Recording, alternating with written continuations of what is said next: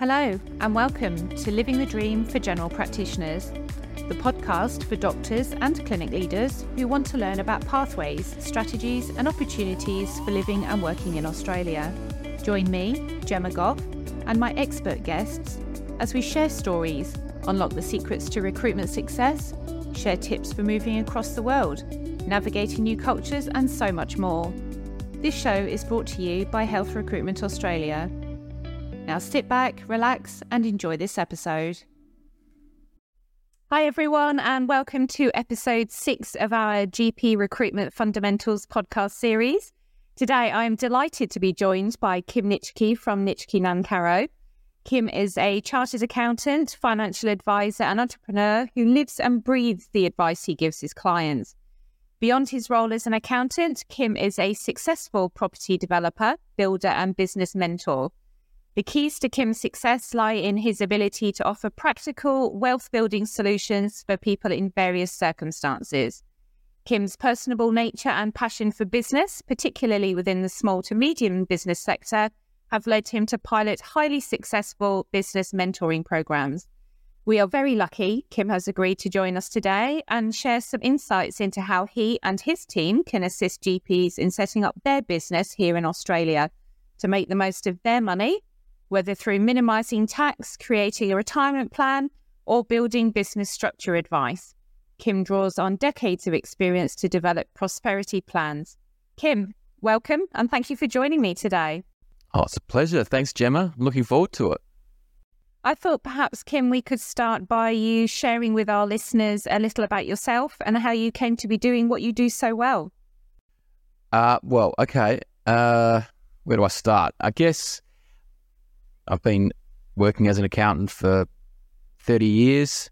Um, I've loved every minute of it. I sort of came to the realization that I love working with doctors when I was skiing at Falls Creek uh, about uh, about 15 years ago. It was just a beautiful spring day, and I was out on the summit snowboarding by myself, and I was just brainstorming about my ideal client, and it just came to me out of the blue that that um, doctors were the perfect fit for my business my personality, and um, you know my business model, I guess. And ever since then, I've sort of doubled down on my level of expertise in that space and my advice um, to, to, the doctors, and also um, yeah, just built my whole business around that um, aspect of um, that that sort of clientele. Awesome, thanks, Kym. Um, so we're working hard at the moment to recruit GPs, bringing GPs in from um, primarily overseas, as it happens, that are looking to sort of gain back some of that work-life balance. And um, obviously, the setup of businesses here in Australia is very different to that of overseas. The UK, for example, uh, where the majority of GPs are employee doctors. So coming into Australia, they're required to set up their own businesses. How can you and your team help that, and what, what's involved with that? Yes, well, it's been quite an interesting um, journey, and we sort of learnt a bit as we're going because um, the system is constantly evolving. But what generally happens is uh, the doctors, I mean, let's just use the UK example, but um, they're coming from all over the, um, the, globe. But the UK example is probably the best. And what happens is they sort of email us before they leave the UK and um, tell us that they're coming over. So we sort of um, line up when they lob in Australia to sort of try to liaise with them. But w- the the best, the first step, I guess, is that they need to get a tax file number. And the way that the immigration system operates is that as soon as they touch base in Australia, something happens at the the airport where they land, and somehow the the Australian Taxation Office uh, knows that they're in the country, and it's uh, then it opens up like a portal for me on my computer and I can go in and digitally apply for a tax file number for that doctor. Um, that window closes as soon as they jump on the plane and leave the country. So while they're here, um, it's a great opportunity for them to apply for a tax file number. And that's step one. Um, that usually takes about four to six weeks for that number to come through, and which is actually posted to me. Um, sometimes there's questions about you know, is it okay if I put down Airbnb address? Um, where am I going to be? All of that sort of stuff. We sort of find that it's best for them to use our office as their um, registered address and mailing address because we don't want any documents posted out to their Airbnb once they've gone back to the UK. Once they're here, uh, well, sorry, once, once we've got the tax file number, then we the next step in that process is to apply for an Australian business number, uh, which every small business needs to have. Um, then that will come through. That can be anywhere between um, one and 30 days for that to be issued as soon as we've got the tax file number. And then once we've got the Australian business number, then it's over to you, Gemma, and I'll let you know straight away. And then you can start the AHPRA registration from that date. Amazing, amazing. Uh, what about things like opening bank accounts? How does that work from overseas? Yeah, well, that's uh, used to be really easy um, five years ago, but now with um, the anti money laundering legislation, it's um, quite a difficult process. But we've got good connections with bank managers over here in Australia. So we have standard procedures. Uh, we've got online forms that they can fill out. Uh, and then there's a number of uh, birth certificates, passports, things like that that need to be certified and submitted to the bank as part of the application to open up a bank account. But yeah, it's we've we've systemized that process as well, and it's pretty important that that's opened up as soon as they start operating in Australia. But we can definitely get um, the lion's share work of that done before they actually um, start work. And I think that that process takes with the bank. Um, it used to be a couple of days, but I think it's sort of like two to four weeks as well. Um, yeah, it's really but it's a case of these are really organised, really, aren't they, with those, those steps and acknowledge that there's triggers to you can't do one without doing the others. So really, to lean on you guys for advice is is really important. Yeah, the, as you can imagine, with this whole process, um, you do have the odd doctor who tries to do it themselves, and that you know it, it's actually quite complex. And if they answer one question incorrectly, it sort of stuffs the whole thing up, um, and it's ten times harder to fix it once it's been done incorrectly um, than if it's just all done seamlessly and correctly right from the, the get go. Sure, sure. And what about um, superannuation? If they had come from being employee doctors overseas to then setting up their own business, how would they go about opening um, a super account? Okay. So that's, uh, well, let's just start with whether it's compulsory or non compulsory. Uh, I think that's confusing for a lot of the doctors when they first arrive in Australia. Um, it's totally um, voluntary to make contributions to super, um, which is sort of confusing because it's it's compulsory as an employee back in um, the UK. So it, it's really up to the doctors whether they actually want to take out the superannuation or not. If they do, and a lot of them do, and we sort of encourage it, uh, it's best just to open up an account with an industry fund in Australia. Um, very straightforward process, and then just to set up a direct debit um, each month of a set amount into that superannuation fund. Makes sense. Makes sense. So um, we've got sort of various um, pathways that um, GPs can come into Australia on, and whether they want to be an employee doctor, whether they want to be an independent practitioner, um, or whether they want to become GP partners in the future, you know, own a, own a share of a practice or, or be um, sole owners um, from your experience working with the GPs, which sort of pathway do you think is most sensible for them to initially um, come into Australia on and then um, sort of progress if they want to? Well, uh, I think the most popular route for them to go is as a GP in private practice. Um, that seems to sort of have the most flexibility and the most benefits. Um, obviously, there's plenty of opportunity to get a job, for example, like um, SA Health or something like that. But I think that they'll find that they actually make more money um, working out in um, clinic, um, such as you, um, the clinics that you're associated with. Um, and there's also flexibility for them to do overtime, which gives them a big uh, uh, revenue increase if they're happy to work outside of normal nine to five hours. Um, I mean, I, I, guess a lot of doctors don't want to do that if they've got young families, but for those that have got the flexibility to do that, they will be richly re- rewarded. Sure. And what, what's the earning potential, sort of the differences between the um, sort of employee doctor versus a GP partner, for example, or an independent practitioner? Yes. Now I knew you were going to ask me this question, so I've actually I did some um, research last night. I, I, think if you actually work with SA Health, um, I've got some uh, rates here. Uh, it's grabbing them on my. Um, yes, here we go. So a junior medical officer can any, earn anywhere between eighty and one hundred and forty thousand. A senior medical officer is about one hundred and forty thousand to two hundred and ten, and then a senior consultant is two twenty to two eighty five. And then if you're a um, senior consultant, you can have a package of 500 to 650. Now that sounds a little bit high, but um, anyway, the standard GP then, on the other hand, in private practice can earn between about two and 400,000 if they're happy to do work outside of business hours and weekend work. That can be anywhere up to 600,000. Yeah, right. So quite a difference then, and and they get the flexibility then of being an independent independent practitioner, like you said, that they can work the hours that suit them and their family. You know, if they want to work part time and then the same as a full time income, perhaps by working those out of hours um, is, is obviously of benefit to them too. Yeah, super. Um, so, how do taxes work here in Australia, Kym? So, for an employee doctor versus a self employed and again a, a GP partner, what are the differences that GPs that are looking to move to Australia should consider? Okay. So, an employee doctor, I mean, the tax treatment is relatively straightforward and everything's basically done for you. So, out of every fortnightly or monthly pay packet, you will have, um, you know, approximately 30 to 40% deducted and sent off to the tax office on your behalf. So, when you get your pay, you get a net amount, which is um, after tax has been taken out.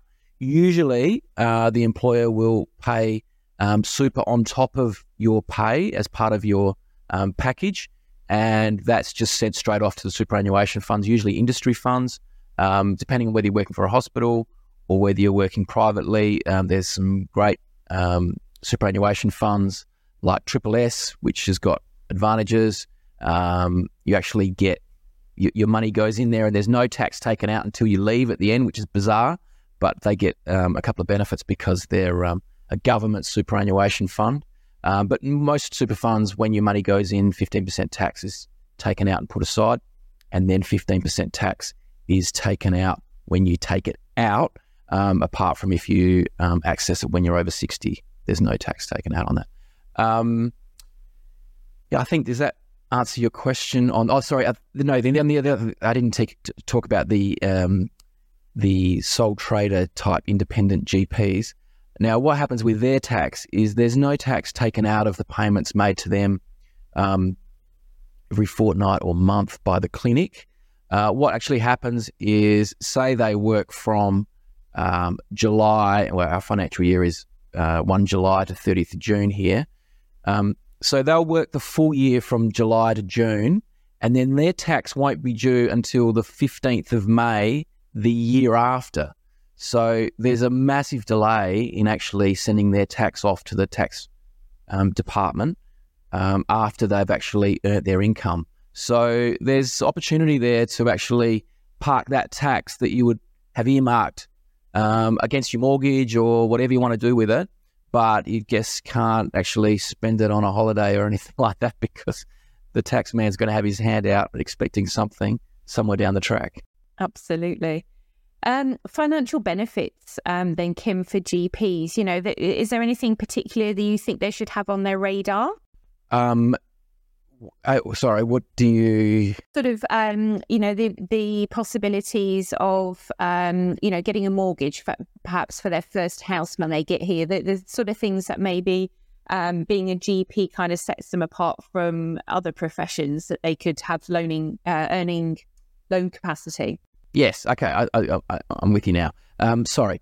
Yeah. Just so just to clarify, um, if someone moves over and they're on a temporary visa, it's almost impossible to get a loan.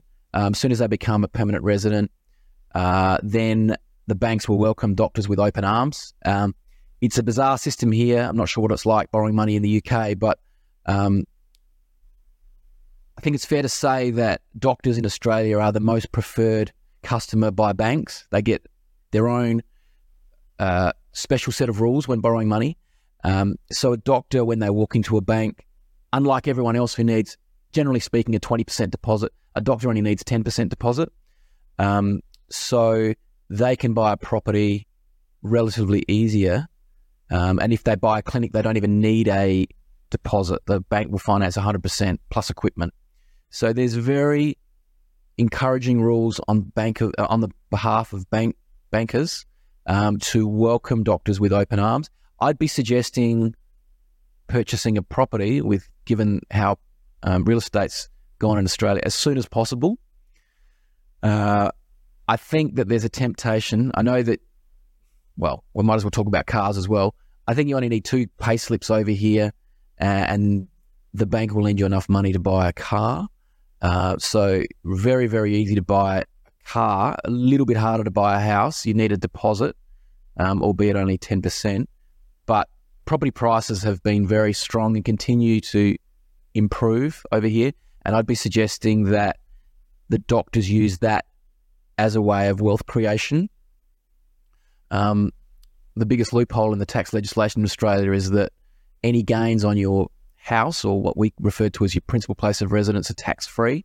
So you can buy it, buy it, live in it, enjoy it, and then if it doubles in value in seven to ten years, uh, any money that you make when you sell it is tax free. Um, that's really well the only loophole in the legislation. Everything else you have to pay tax on apart from the house that you live in. Awesome. That's great to know. Great to know. So um, GPs, they, they've arrived into Australia. They've set up their business. They're starting to consult patients. They've bought a house. They've got themselves a car. Now they're sort of looking at their bank account, thinking, okay, well, I've got a little bit of money here. I'm thinking maybe time to invest or, um, you know, um, do some financial planning. What would be the next step? What sort of considerations um, should there be?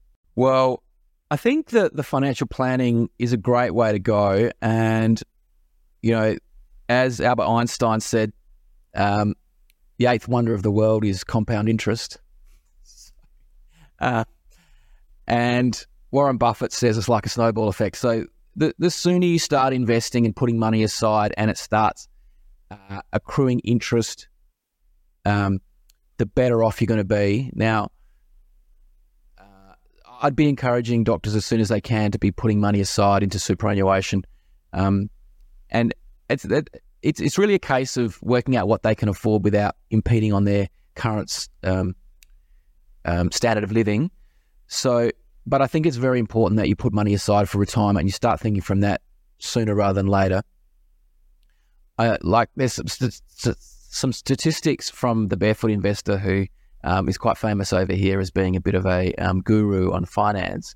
He sort of suggested that if you, and this is this is the extreme. This is more for um, children, but it still applies to young doctors starting out. But if you put um, five thousand a year away from the ages of uh, fifteen to twenty-five, so for um, at ten years, and you get a ten percent return that money will be worth 2.7 million by the time you reach 65. Like, and as he's saying that if you do that for 10 years and you stop at 25, you don't need to do any more investing for the rest of your life.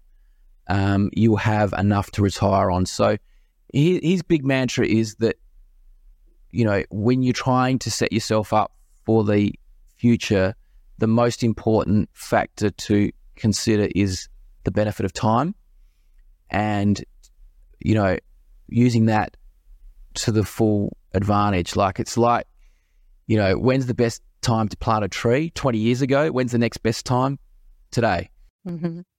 Absolutely. Um, so I think that putting money aside for superannuation is really important. But another approach that doctors can take is that they can buy an investment property.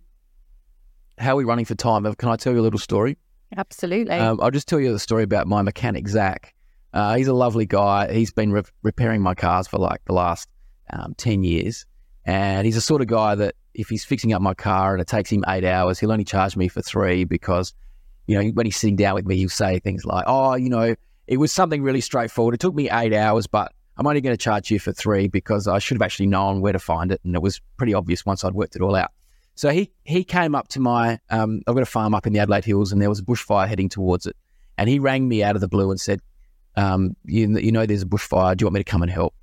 And I said, "Oh, that'd be lovely." So he came up there and we sat on the deck, and the fire didn't actually get that close to my farm, but um, we just had a talk, and he brought up it was sort of a really inspirational. It was a it was a sort of a heart to heart talk because um, he was actually risking his life effectively, helping me defend my property. Not that it came to that, but he was prepared to do that, and I was um, really touched by that. And he said to me, "Look, I'm really worried about my financial future. I think that I'm going to have to go on the pension because I don't have enough uh, when I'm going to retire." And he's a crane operator during the day, but I said to him, "Look, the best bet for you is to buy your neighbour's property." And then he said, "Well, would you help me do that?" And I said, "Yeah, I'll I'll, I'll look into it." So I did a, a, search, and I found that it was owned um, by a uh, a um, Italian family, and I knew that, uh, like, I, I, said to him, "Look, don't get your hopes up because." Generally speaking, Italians are very good with properties and they very rarely sell.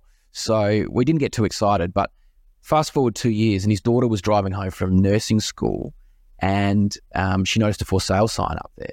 So uh, he told me, so I got in contact with the agent.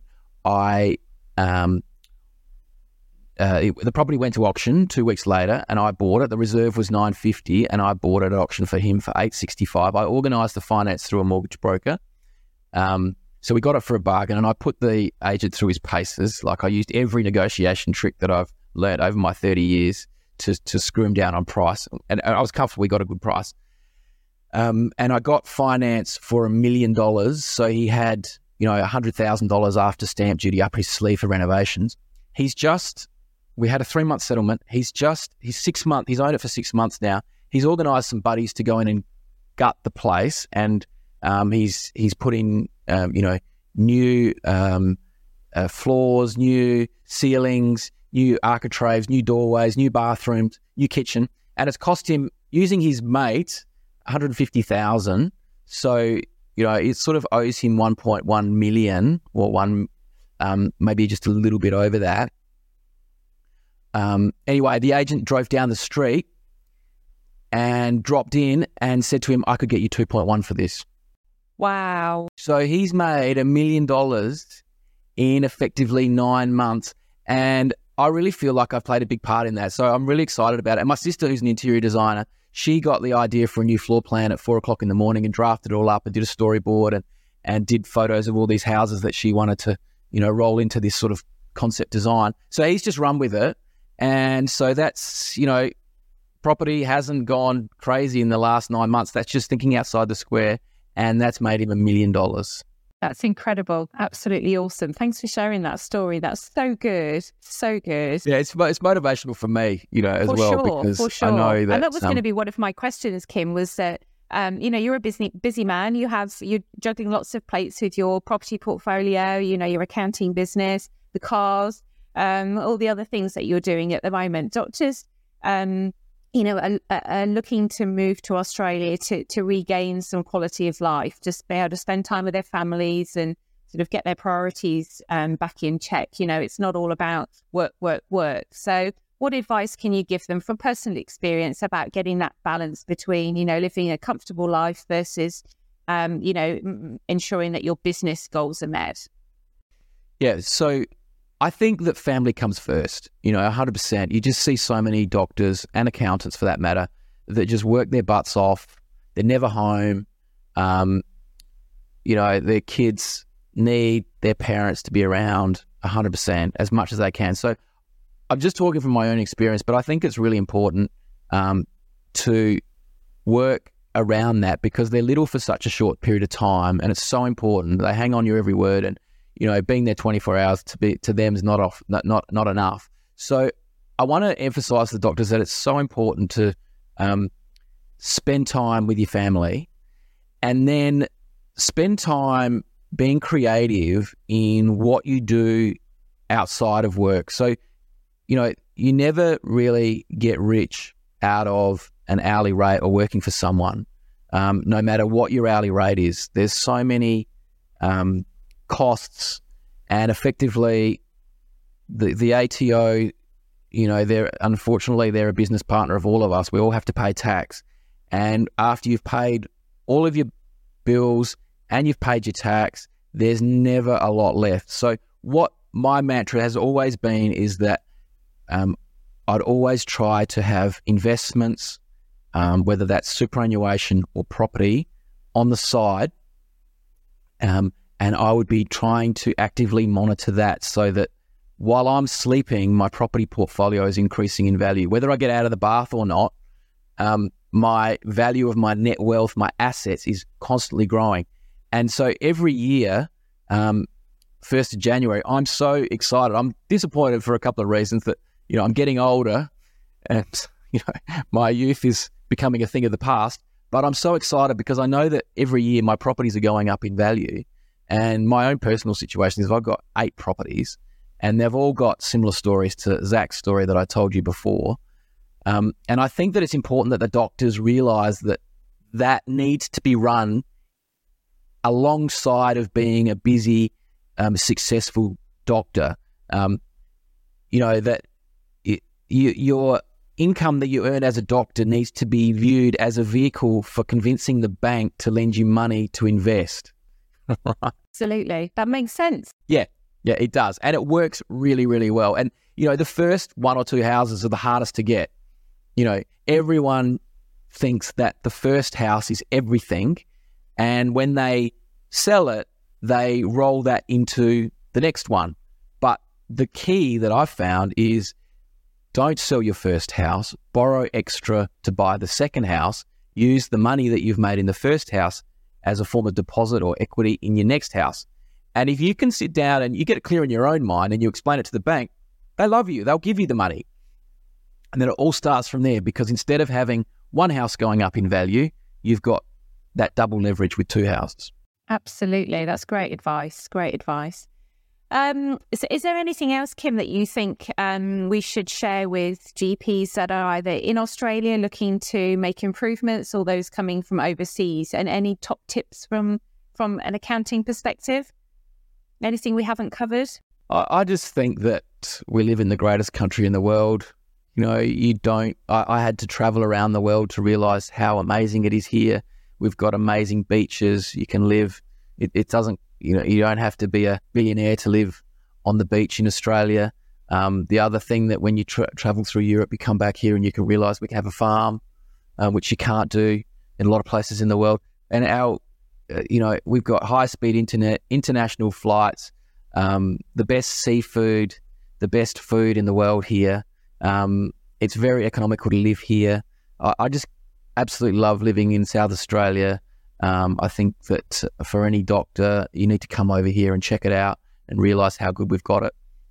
As do I. Best move we ever made.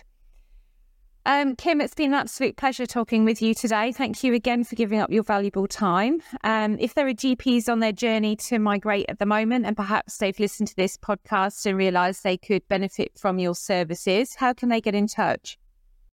Well, my last name's quite complicated, so don't try to find my business.